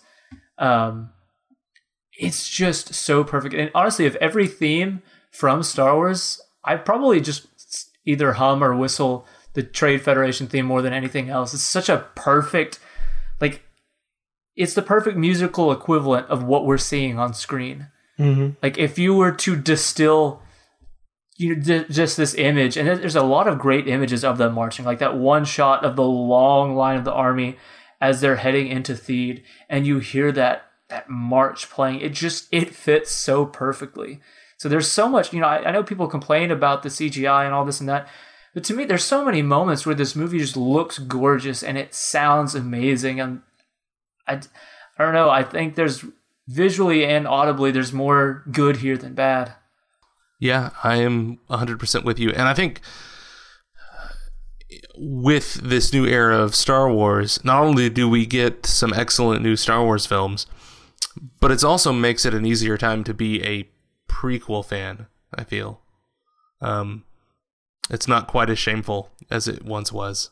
I mean, people. I don't think people are going around talking about how much they love the prequels now, but people are focused on hating other things. it seems. Yeah, yeah, it's almost like people are completely oblivious to this. What feels like to me a very obvious cycle of oh, prequels are in now. Like, to I honestly do know like a lot of people who just like unapologetically love the prequels, and it's almost the point to where you don't even have to defend that love anymore. And now, okay, we're supposed to we're supposed to hate these new ones, but you know, when the inevitable sequel sequel trilogy comes out, I'll be able to finally publicly talk about how much I love the sequel trilogy. Yeah, um, I, and just I think I don't think Lucas gets enough credit for the technological achievement that this film was. Um, I don't think it's ridiculous to say this was probably the most ambitious film ever made at the time. Um, like for example, the battle, like that that the, the I don't think that we we'd had CGI CGI armies of that size before, and just it, it's even now it's still kind of cool looking at it, just the two armies of of uh, and droids coming each other. And the the image of the droid, like the the armies that come and then assemble themselves in front of the enemies, is so cool. I just yeah, I think there's and even the space battles. The space battles are like pretty much almost fear, uh, photorealistic. So I think just overall looking at the way that he mixed uh, models, actual sets, and uh, there's a lot of miniature locations. Like people talk about the prequels being all CGI, but I think they would be pretty shocked at how much the, of act there is in this film in particular is actually practical. Yeah, and lastly, before we before we move into close, I don't want to talk about this too long, but I think you know we talked about the the flaws of the movie's structure, but I do want to point out like how well this movie moves. I Yeah. think for all its structural problems, this movie is paced incredibly well. Like from the very beginning, and man, there's something to be said for how much fun it is whenever Qui Gon and Obi Wan simultaneously ignite their sabers. that like Naboo theme kicks in, and they're just like force throwing thing. Like that's just unbridled joy to me. Um, like in the opening when their lightsabers ignite in the smoke, or whenever they're freeing the prisoners. But like from the moment this movie starts to the end, we're always moving. We're always doing something interesting, even if this, the way it's structured isn't perfect. We're we don't feel like it's bloated. We may realize it, you know, in retrospect, but just it moves really, really well. And, and there's something really cool I noticed in the screenwriting that, that the way Lucas, whenever a new element is introduced to the story, be it you know plot or a character or a concept within this world, just whenever a new any kind of new thing is introduced, he introduces it in dialogue beforehand. So like we never have trouble believing like when we're every time we go into a new situation we're introduced to this crazy new thing we already know it exists. And so it, it makes the uh, the world building feel that much more real and tangible because every time we're introduced to something we're already familiar with it. And so it, it allows the story to just flow so much more naturally. They never have to stop in the moment and say oh, this thing right here is this and this and this, and then move on because we're already familiar with. I think that, that like he he's rightfully criticized for his dialogue, but I think that is a piece of like I think brilliant screenwriting that he brought to this film. That no, I, I've never heard anyone acknowledge, but I really noticed this time is how just you know we're always kept the, the dialogue is constantly keeping us abreast of every bit of information we have to know uh, before we we have to know it, and I think that, that's really clever. oh yeah, one- one last thing before we close, and that pod races are awesome, and I I don't trust anyone who doesn't like them. Yeah. Just the sound design, man. oh yeah, Oh, I know. the, the, the sound design in this is every bit as good as anything that Ben Burtt did in the fir- the original trilogy. It's like the sound of the the, uh, the lasers bouncing off the shield, or oh my gosh, It really like I think one of, easily one of my favorite Star Wars sounds is the B one battle droids walking. I don't know why. I Mm-hmm. Just love little like that clack. clicking sound. Yeah. yeah, yeah. Um, yeah, I love the sound design here and pod races. Anytime, even today, when I see those those zero turn lawnmowers that have the two levers that you push forward, Oh, like, yes. that's a pod. Yes. All right, I think we're. I would. There's so much more we could talk about this, but we are running out of time. Uh, so, I, I, before we're going to close, I want to get you guys uh, star rating and ranking of this uh, film uh, within the other Star Wars films. So, actually, with just, I guess with the first four that we've talked about, um, Blaine, what is your star rating for this film, and how does it rank with them? Yeah, I would give this a bold four. Oh wow. Okay. Uh, That's what the heart does. The heart wants what it wants. I guess, I guess since you won't be back once we get farther on, how, where does this rank in Star Wars at large? You know, honestly, I I've never really attempted to rank Star Wars as a whole because it changes and grows on me. But I will. I guess I'll just put it like this: like the Phantom Menace is actually top third for me, probably in Star Wars. Like it is really high, and again, that is that's simply because of what it meant to me as a kid and like it being my generation's Star Wars, and I I just can't erase that. I can't let go of it. Um, I don't think it's technically in the top. And when I say technically, I mean like formally from a filmmaking standpoint. I don't think it's in the top third, but for me, it is. So there you go. And you, James? Nice. Um, so before I would have always just said like a very clean like 2.5 stars. It's got a lot of problems, got a lot of strengths. I wound up right there in the middle. But this last viewing really and honestly just like my relationship with it over the last year has caused me to appreciate it even more. So I feel now like I will I'll come down like on the positive side and say I give it three out of five. And I think Return of the Jedi is better. So I'm th- I think I'm gonna retroactively raise that three star to three and a half star. Um, but yeah, I, I would give this one three out of five stars because I do think it's uh, it pros its pros outweigh its cons. Yeah, right there with you. I, have been 2.5 for a while, but now like seeing, I think like things like the editing or the way Lucas uh, did the plot of the pacing has uh, definitely increased my respect for it. So yeah, I'm going from a 2.5 to three as well. And as far as the ranking, basically for, for, for the films we've done, it's A New Hope, Empire Strikes Back, Return of the Jedi, this film. So it, it makes it sound like it's getting consecutively worse, but I, I don't really think about it that way. Um, so on its initial release, it grossed uh, 431 million domestically and 552 million uh, foreign. Uh, the 3D re-release made 43 million, which brought it to over a, bil- uh, a billion for a lifetime gross of uh, 1 billion and 127 million. I'm sorry, and 27 million. I, I know they were intending to do 3 3D releases for, for all of them, but I, I guess they wasn't. They didn't make as much as they wanted, so that idea never went through. From what I heard, it was because it was right around the time of Disney buying them out, and they just decided that re-releasing these weren't really a priority, and I, they were trying to shift the narrative back to like original trilogy era. Hmm. We talk we talk about the reception of a film. I don't even know how to start talking about the reception uh, that this film garnered. Uh, I guess you, you probably remember more of it kind of in the original time. What was it like? Uh, as far, like, what was the general conversation surrounding this film like, Blaine, when it first came out that you remember? Well, yeah. So, like, thankfully, most of my com- my dad was always a, a pretty happy Star Wars fan, which is I'm learning is a weird thing. Um, so there was never a lot of negativity about things that went on in Star Wars in our, in our household. And then, of course, like most of the people I was talking to around the time of the movie's release were, you know, people my age, and we were kids, so we all loved it. Like, I don't think I knew a kid who was, you know, convinced that Lucas had ruined their childhood or yeah or anything like that. I didn't have any like Star Wars shirt burners or anything in my circle of friends. So I, I, I thankfully have been hashtag blessed to grow up on the positive side of the fandom for most of my life. It's only since I uh, got plugged into um, social media as an adult that I've got to see the nasty side of things. Yeah, so uh, like the it, I think it seemed like the film got like fairly positive, like mildly positive reviews when it was released. Like it, and then the kind of the criticisms and the hate just built up from there. And the same with you, I, I I love these movies, and when I first you know got into social media, I was like completely flabbergasted to find out people don't like these movies. Like, how can you not like them? They're awesome. Um, so yeah, and just the it's crazy that the narrative surrounding them, just how unified pop culture was for like a decade. That these films are like the worst. Like the the word prequels became this byword for ter- like cinematically terrible, and all of like that that kind of was the that was the uh, the atmosphere in film culture. I think for a good decade, uh, right about I guess almost. I, honestly, it feels like up till like three or four years ago, like prequel bashing was the national pastime of film buffs, and it's so cool, crazy seeing how that has shifted over the last few years as you said, some of it is simply people now want to hate Disney, so they'll, they'll pretend they like they actually like the prequels now.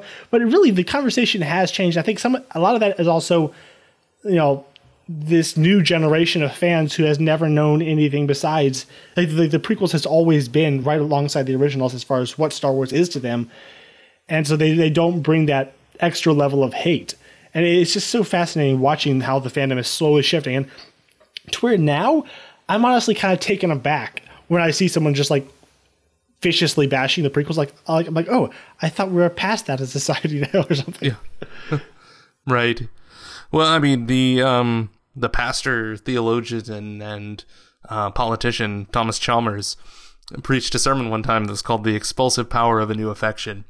And I think there's a dark side version of that that is like the only thing that can drive out a hatred, i.e., the hatred of the prequels, is a greater hatred for Disney and the new era of Star Wars films. And I will say I will say this in defense of of the negativity surrounding Star Wars right now. Uh, maybe not in defense of the negativity, especially in the way it's coming out, but in defense of maybe some of some of the fans who are struggling with this. Like there is an entire generation of Star Wars fans who were born in the 70s to early 80s or something like that. Maybe they caught some or all of the Star Wars films as young kids in in theaters or barely caught one or, or what have you b- but mostly they grew up with like the original trilogy, and then there was nothing. It was the Dark Ages, right? Yeah. Um, there was nothing, and so they what they had were things like West End Games, Star Wars RPG, and they had uh, in the '90s when we had this explosion with the EU content, like they devoured these novels. Like that's that's what my dad grew up on. uh, You know, um, he he ate up all of the Star Wars RPG stuff and the novels and everything, and uh, shared that with me. But um, a lot of the EU, the stuff that takes place in in the EU now, Legends is um, it took place after Return of the Jedi, and it dealt with the new Jedi Order and all of this, all of these things. Um, the vast majority of stuff that was super popular, at least. There was stuff that I mean, Old Republic became popular later on in the 2000s and stuff, but but early on we had like Timothy Zahn's you know Thrawn trilogy, and and um, they lived with that stuff for you know 20 years or thereabouts. And it became very dear to them like stories do and they they that is their star wars the same way that the, for better or for worse the prequel era is mine and so it's I get that it's super hard to see the stuff that you grew up loving not thrown out the window because nobody's burning those books. Like Disney is still happy to sell those books and and take the the proceeds. Um, but to see that stuff being Yeah. Not canon anymore, like that is I sympathize with that, and I sympathize with those people. Like now, the people that are being super vicious, um, I don't know where exactly all of that is all of that is coming from. Um, I don't know. Great things come out of fear leads to hang- anger, anger leads to hate, and hate leads to suffering. And so we're deep in suffering right now. Yeah, as far as pr- like prequel hate in particular, I think I think it's it's it comes from like you you have like the most vehement of fandoms in history, you know, and then they everyone intimately connects Star Wars with childhood, and so you know coming to like for as much as I I love the prequels for being different than the the the, uh, the original trilogy, they are they are something fundamentally different. Like they- they are not the happy-go-lucky adventure stories, good versus evil. You know, it's called the Phantom Menace. It's about an evil that we can't even see. Like the, mm-hmm. the original trilogy is, is lauded for having that very clear black and white morality. You know, these guys are good, these guys are bad. Now fight each other. This is a film about you know political intrigue and doubt and fear and paranoia, and we never know who our true enemy is within this film. And it, you know, it's, it's about it, overall the prequels are about about the, fall of an empire, so it's very political. Like it is fundamentally something different from what that those stories were, and I, I think like the difference between like the prequels fans and the haters, uh, the ones who hate them, are, are people who view St- Star Wars. Star Wars is that serialized adventure storytelling that Lucas was mimicking. That's what Star Wars has to be. Whereas I think the new generation of fans accept that Star Wars can be something bigger than that. You know, it can Yeah. be all different kinds of stories. Uh, and I think you know, I think just as, as the years go on, the acceptance. You know, obviously there are a lot of legitimate fundamental flaws that have to be overlooked. Like, like in order to enjoy this film, you have to be wi- willing to go with a lot of problems. But Yeah. so I, I, I I don't want to sound like I'm entirely bashing people who didn't like this film. I, I think it's very understandable, but I, I think it's just fascinating the way the, the conversation has moved over the years. I know we keep pushing length, but I think one last thing that I do think has helped contribute towards a more positive narrative is um, things like the Clone Wars too, like Clone Wars, and then even beyond that, Rebels, which has a lot of ties to the Clone Wars. There's there's a really dedicated following to these shows now, and with that came the benefit of fleshing out some of the prequels ideas that kind of ended up getting overlooked in the actual film. So I just think this this entire like the Clone War beyond the film, just the era. You know, you have the Galactic Civil War and you have the Clone War era. I think that as an era has just kind of become increasingly appreciated over time with things like video games and the cartoons. Yep. Yeah, For sure. yeah. th- th- uh, You could have several podcasts just discussing the the reception of this film. I, I would recommend there's a documentary called "The People versus George Lucas" that like really in depthly chronicles this whole the saga of how Yes. the fans' reactions and then kind of looking back on that with a bit more perspective. I think it's, it's very fascinating, very well put together. So I would recommend that. So I, man, I I feel like we only got to half of what I wanted to discuss, but we're going pretty long, so I think we need to wrap this up. Uh, thanks for coming on, Bla- uh, Blaine. yeah, no, thanks, thanks for having me. It's always great to get to talk about prequel stuff. Yeah. Um, so uh, I want to give you another chance um, before we uh, move out to uh, you know plug your show uh, for our listeners. Yeah, well, like I said, you can find us anywhere you find podcasts. It's it's called Home One Radio. Uh, my co-host Josh Crab and I we're talking about Star Wars every week. We really sort of I'm sure Josh did this too, but I'm going to repeat it because I can. But but like so our podcast we don't really focus on news all of that all that much because one we can't keep up with it anymore and there are people who do it a lot better than us. Um, so we really focus on the stories that we have and the stories that are coming out, talking about movies, books, comics, um, anything we can get our hands on really, and in the spirit of what we've done here tonight, like we really do try to stay positive. We it's not like we'll never mention criticisms or concerns or things like that. But it's not hard to find um, negativity uh, in Star Wars. You don't have to look very hard, and uh, we try to avoid that uh, to the best of our ability with Home One Radio. So you can check us out there, Home One Radio on Twitter, podcasts, the internet, everywhere. Yeah, I'm a pretty big fan of your show. I think it's a, it's very very entertaining.